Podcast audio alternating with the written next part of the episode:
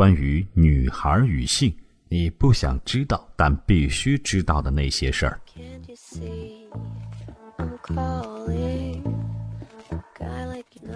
我们生活在这样一个时代，光鲜亮丽的女明星们在镜头前争奇斗艳，绞尽脑汁让自己看起来更迷人一些，再迷人一些。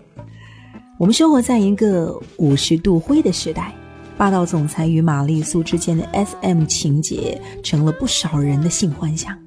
每天一睁眼，各种广告、社交媒体、娱乐游戏，都是衣着暴露、身材火辣的女性形象。这是大多数人眼中的性感。过去，人们经常把漂亮女人比作花瓶，这话放到现在，其实就是物化女性。今天的年轻女孩们把暴露的自拍、随意的勾搭当成是家常便饭，殊不知，这都是在自我物化。好像只有别人觉得你性感，你才觉得自己有地位、受欢迎。就这样，女孩们浓妆艳抹、搔首弄姿，处处迎合别人的欲望。然而，她们自己的欲望，又有谁来关注呢？不仅如此，有关一夜情。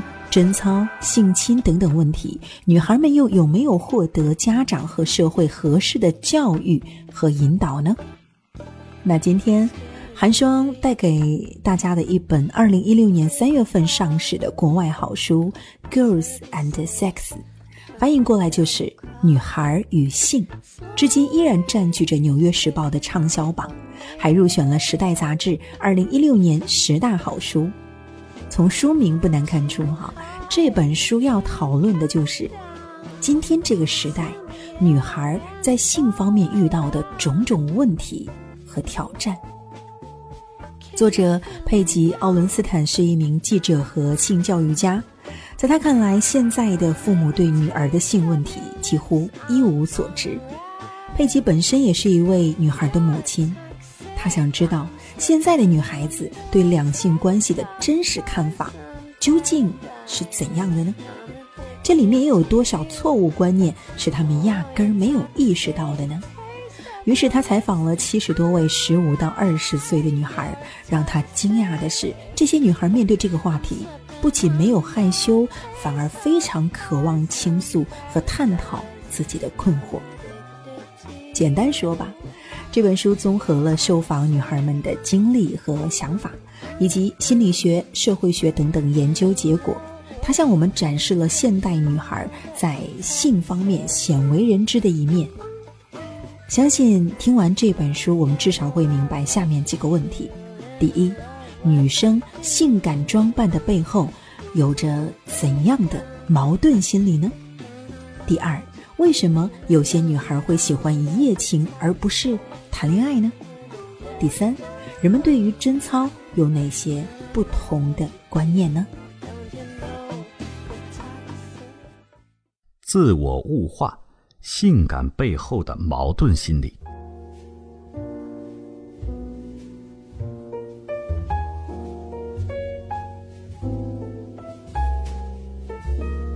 在这本书的作者佩吉采访过的女孩子当中。不论教育背景、性格样貌如何，无一例外，她们都在学生时代遭受过不同形式和程度的性骚扰。也许不少青春期的女孩们都有过这样的经历。随身体发育，她们渐渐展露出女性的线条，班上的男同学可能就会趁机起哄，甚至是动手动脚。一个漂亮的女孩告诉佩吉。不管她走到哪里，总会有男生盯着她的胸部和臀部看，朝她吹口哨，甚至肆无忌惮地对她大喊：“嘿，辣妞！”辣妞代表着什么呢？其实“辣”也就是 “hot” 这个词，在英语当中是一个非常暧昧的字眼。它不同于漂亮，也不同于迷人，而是带有一种把女性物化、商品化的意味。可以说是一种简单粗暴的性感。事实上，女孩们把自己打扮的花枝招展的时候，心里的想法往往也很矛盾。一方面，他们觉得自己摆脱了传统与世俗的束缚，可以大胆张扬地展示自己的魅力；另一方面，他们又觉得自己好像是在主动迎合男人的性幻想。那些出挑的女孩，往往更能引起男人的注意，于是女孩们就想，要吸引异性的注意力，就不只要辣，还要成为最火辣的那一个。从人群当中脱颖而出。一个受访的女孩告诉佩吉，她的一个闺蜜为了成为众人瞩目的焦点，甚至愿意在聚会上当众裸体。在女性解放运动的历史当中，反对物化女性是非常重要的一部分。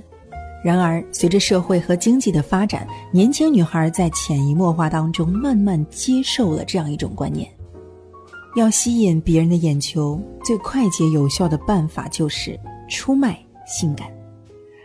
我们都知道，今天网络时代最流行的现象之一是自拍，结果呢，这也成了不少女孩吸引注意力的手段。她们很清楚，跟普通照片相比，贴出一张性感自拍会收到更多点赞。毕竟，谁都希望被人喜欢，被人夸奖。然而，在不知不觉当中，这成了一种自恋的恶性循环。为了获得更多的点赞，就要发更性感一点的照片，最终别人觉得她有多性感，就成了女孩们自我评价的重要参考。所以说，物化女性的，有时候恰恰是女性自己。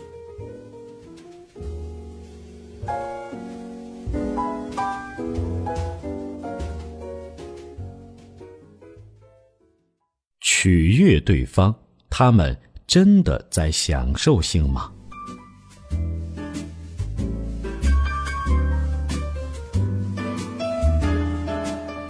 不知道大家有没有注意到一个奇怪的现象，在现代社会，人们谈论性行为的时候，口里说的词汇似乎越来越不带感情。比如，在英语当中，“make love” 这种说法已经老掉牙，年轻人都怎么说呢？什么 hand job, blow job，在汉语当中，job 是什么意思呢？工作，对不对？说白了就是活儿。可是原本充满浪漫感情的亲密行为，怎么就成了各种活儿呢？一个叫萨姆的女孩告诉佩吉，跟男人上床的过程可以分为三步：第一步是接吻，第二步是互相。Hand job，第三步是 blow job，佩吉听得大为吃惊，这也进展的太快了吧？时代变化更快，对于这些年轻的女孩来说，这些活根本不算什么，人人都这么干。没错，在美国。Blow job 已经是年轻人之间司空见惯的事情，就和接吻一样，甚至可能比接吻还要常见。正如约炮已经是稀松平常的事情了。佩吉还跟一个叫做德文的女孩聊过这个话题，她和萨姆一样满不在乎地说：“嗯，这有什么？又不是正儿八经的性爱。”在他们看来，Blow job 就是亲热亲热而已。在不会造成什么后果的情况下，跟对方更进一步，这既不会让自己失去贞操，又不会怀孕，更不会染上性病，多保险！这真的保险吗？虽然在过去三十年，年轻人插入式性交和怀孕的比例确实有所降低，但性病的传播却不减反增。统计数据显示。疱疹和淋病的患者比例提高，而且其中大部分都是女性。不过话说回来，避免性病恐怕并不是女孩们给男性 blow job 的真正原因。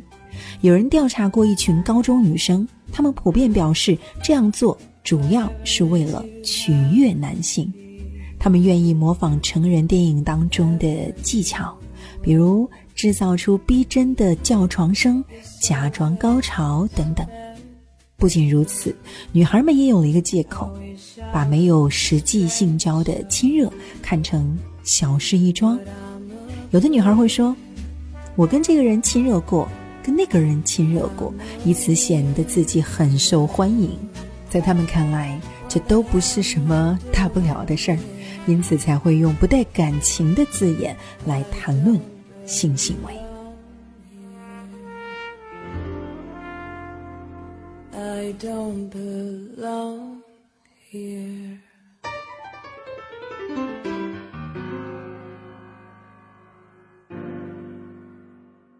宛如处女，什么是第一次？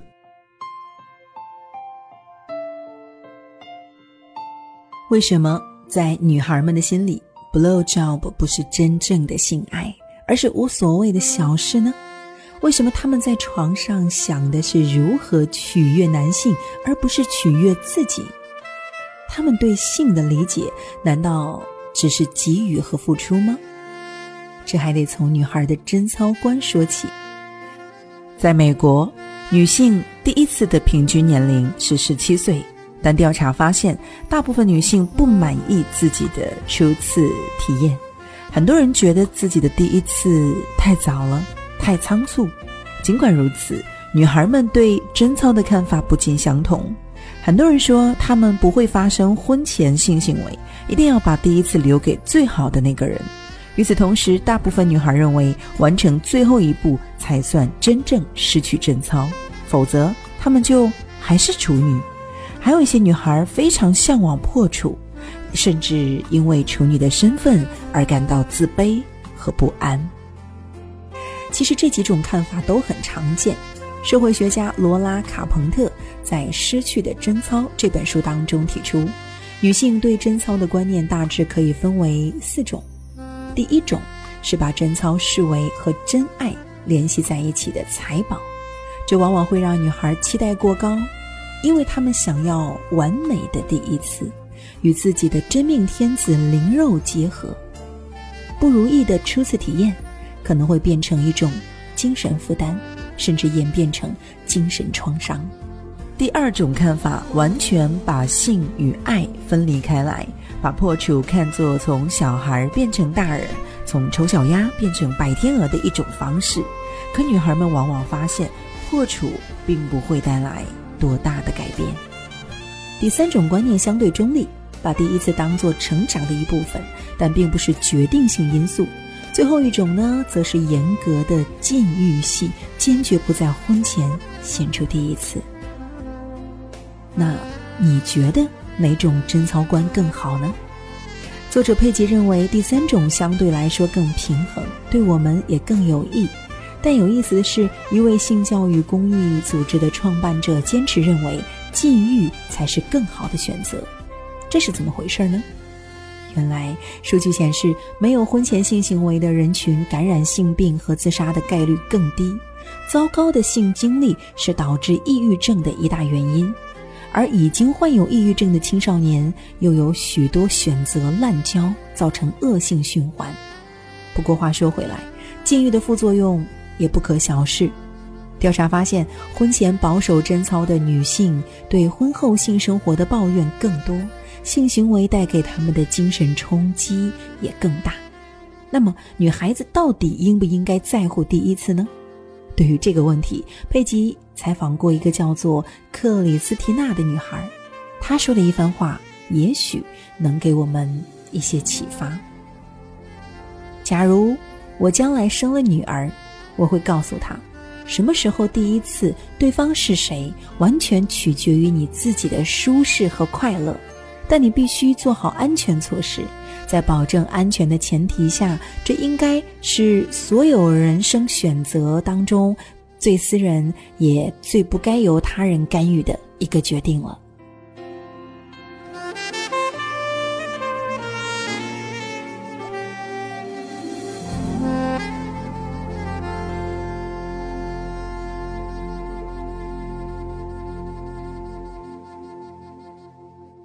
快速满足，勾搭文化带来的困惑。对很多女孩来说，第一次已经不那么重要，她们甚至深深沉迷于现在的勾搭文化之中。说白了，就是只有性，不谈情。一个叫霍利的女孩向佩吉坦白：“只要能跟我喜欢的男人在一起，哪怕是一夜情，我也觉得特别满足，特别有成就感。”其实跟霍利有类似想法的女孩并不少。年轻女孩的勾搭经历一般是从大学开始的。佩吉曾经访问过一间大学，在那里，勾搭甚至被当作日常社交必不可少的一部分。在那些高年级的老油条看来，大一新生如果不约，他们的校园生活肯定是空虚寂寞了。可能你会问，每天都在上课念书，哪来那么多勾搭的机会呢？答案就是开 party，聚会是美国大学生最常见的娱乐和社交方式，这也渐渐演变成为了勾搭文化的温床。调查发现，大部分大学生都是在聚会上喝得醉醺醺之后，迷迷糊糊的就跟别人发生了关系。为什么不在清醒的时候约呢？女孩们说，那会让他们感觉到尴尬，或者觉得怪怪的。也就是说，清醒的勾搭会让人不自在，因为太像真正的恋人了。女孩们追求的不是恋情，而是别的东西。那勾搭到底是为了什么呢？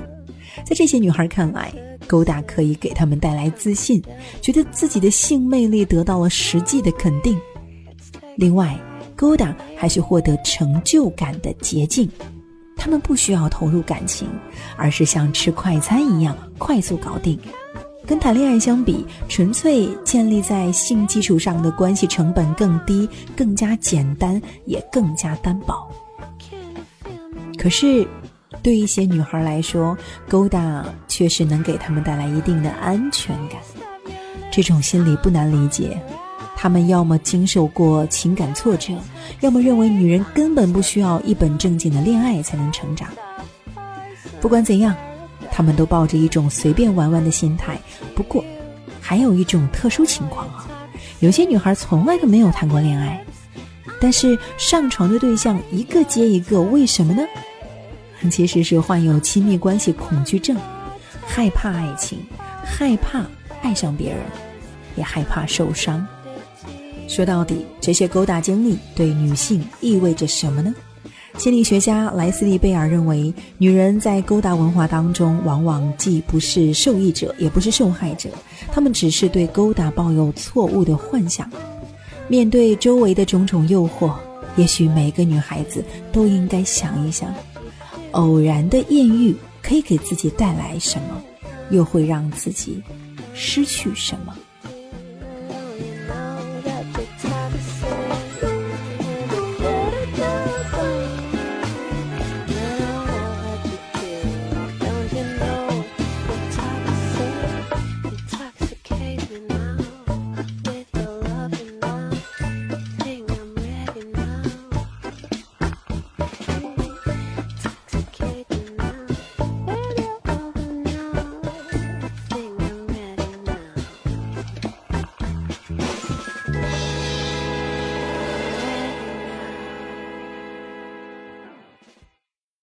另类取向，不喜欢男人怎么办？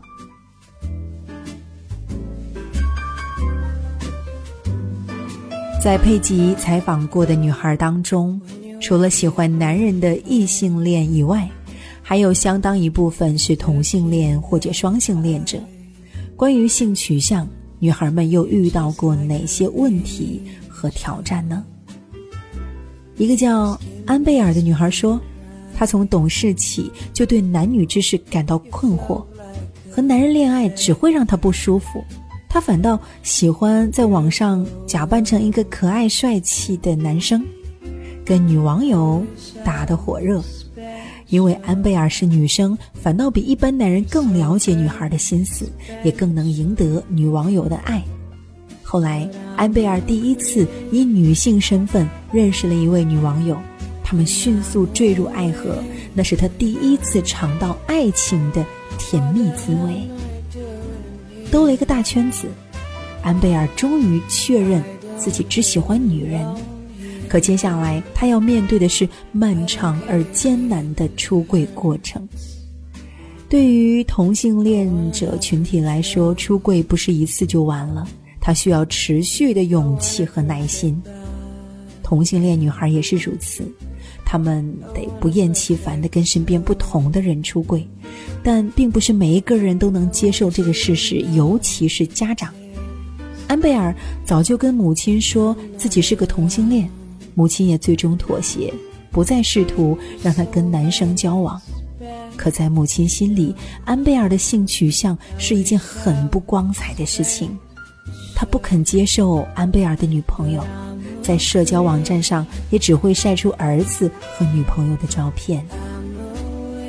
同性婚姻合法化以后，美国同性恋群体出柜的年龄越来越早，父母的支持也因此显得尤为重要。研究发现，对于非异性恋的青少年来说，他们最希望的就是能获得家人更多的包容。毕竟，如果你已经有经济能力，父母因为性取向问题跟你断绝关系，至少你还可以自力更生。但假如一个十五岁的女孩出柜，愤怒的家长也许会把她扫地出门。这不仅会给孩子带来巨大的精神创伤，还可能导致他们无法正常生存下去。在保守的家庭环境下，非异性恋青少年群体在感觉困惑、迷茫的时候，互联网。就成了他们获取信息的重要来源。可是安贝尔打开搜索引擎，查到的很多所谓指导信息都是毫无科学依据的谬论。有一个测试网站甚至告诉他，他并不是同性恋，而是一个变性人。所以说，非异性恋群体的困境，一方面来自家庭环境，另一方面来自社会教育的缺失。尽管今天的主流社会对非异性恋群体的包容度越来越高，可是要取得完全的开放，消除对这个群体的误解，我们恐怕还有很长的一段路要走。模糊界限，性侵如何发生？从一九九零年开始。美国政府规定，大学必须对所有发生在校园内部和周围的犯罪活动进行记录和报告，还要把犯罪新闻推送到每个学生的邮箱和手机上。在各种校园犯罪活动当中，最常见的不是盗窃，不是抢劫，而是性侵。可是，一些大学碍于形象，往往选择隐瞒或者谎报。有些受害者也因为各种原因选择了沉默。不过，这种情况终于在二零一一年得到改善。奥巴马政府强制所有大学严格上报周围的犯罪活动，包括任何形式的性侵事件，并且要求大学按照法律规定进行干预。结果，在短短几年之间，大学性侵案的数字就翻了整整一倍。然而，在二零一五年，美国教育部进行了一次全国调查，最终有一百多所大学被检举违规处理性侵案，其中包括哈佛、普林斯顿、斯坦福、芝加哥大学等等一批享誉全球的高等学府。据统计，将近四分之一的美国女大学生遭遇过性侵，其中八成是熟人犯罪，大部分女生是被同学、朋友甚至老师实施性暴力。我们之前说过，美国大学里酒精泛滥的疯狂聚会是勾搭盛行的场所，而恰恰聚会也是性侵最常发生的地方。很多女孩子在酒精的作用下半推半就的失身，男人们根本没有征求过他们的同意，或者干脆趁他们失去正常思考能力的时候实行迷奸。作者佩吉。也有一个即将步入青春期的女儿，她经常思考，在性这个话题上应该给女儿什么样的忠告呢？她不想过度干涉女儿的私生活，不想告诉她不要跟陌生人说话，但是，她希望给女儿下面几点忠告：首先，安全第一；其次，你不需要迎合任何人；第三，酒精。并不能让你变酷，喝醉不能解决你的焦虑，也不能让你真正的学会与人社交。相反，酗酒会让你在身体和精神上都变得更加脆弱，也让那些心怀不轨的男人有机可乘。做父母的无法代替女儿生活，无法控制别人的行为，他的生命中一定会出现难以预料的挫折，经受意外的伤害。佩吉还想让自己的女儿和所有女孩知道，犯错是正常的，可如果被侵犯了，一定不要保持沉默。因为受害者不需要为加害人的行为负责，也不应该因为加害人的行为让自己感到羞耻。在佩吉看来，二十一世纪的青少年仍然缺乏科学的性教育，他们接受的性教育还大都停留在基本的健康常识，知道如何避孕，知道性行为大概是怎么一回事。可是，关于性最重要的事情，女孩们似乎还没有完全明白，那就是性爱应该带来快乐、自尊和自爱，而不是后悔、内疚与羞耻。女孩不该是性爱当中被动的一方，女孩们应该在安全的前提下探索让她们感到舒适和愉悦的性爱。探索性也是一个探索自我的过程，性。和人生的其他事情一样，需要独立、主动的思考，自己做出决定，并且为后果负责。好了，今天的这一本《女孩与性》就跟大家分享到这儿。希望书中探讨的问题也能够引发大家更多的思考。我是寒霜，我们下本书再见。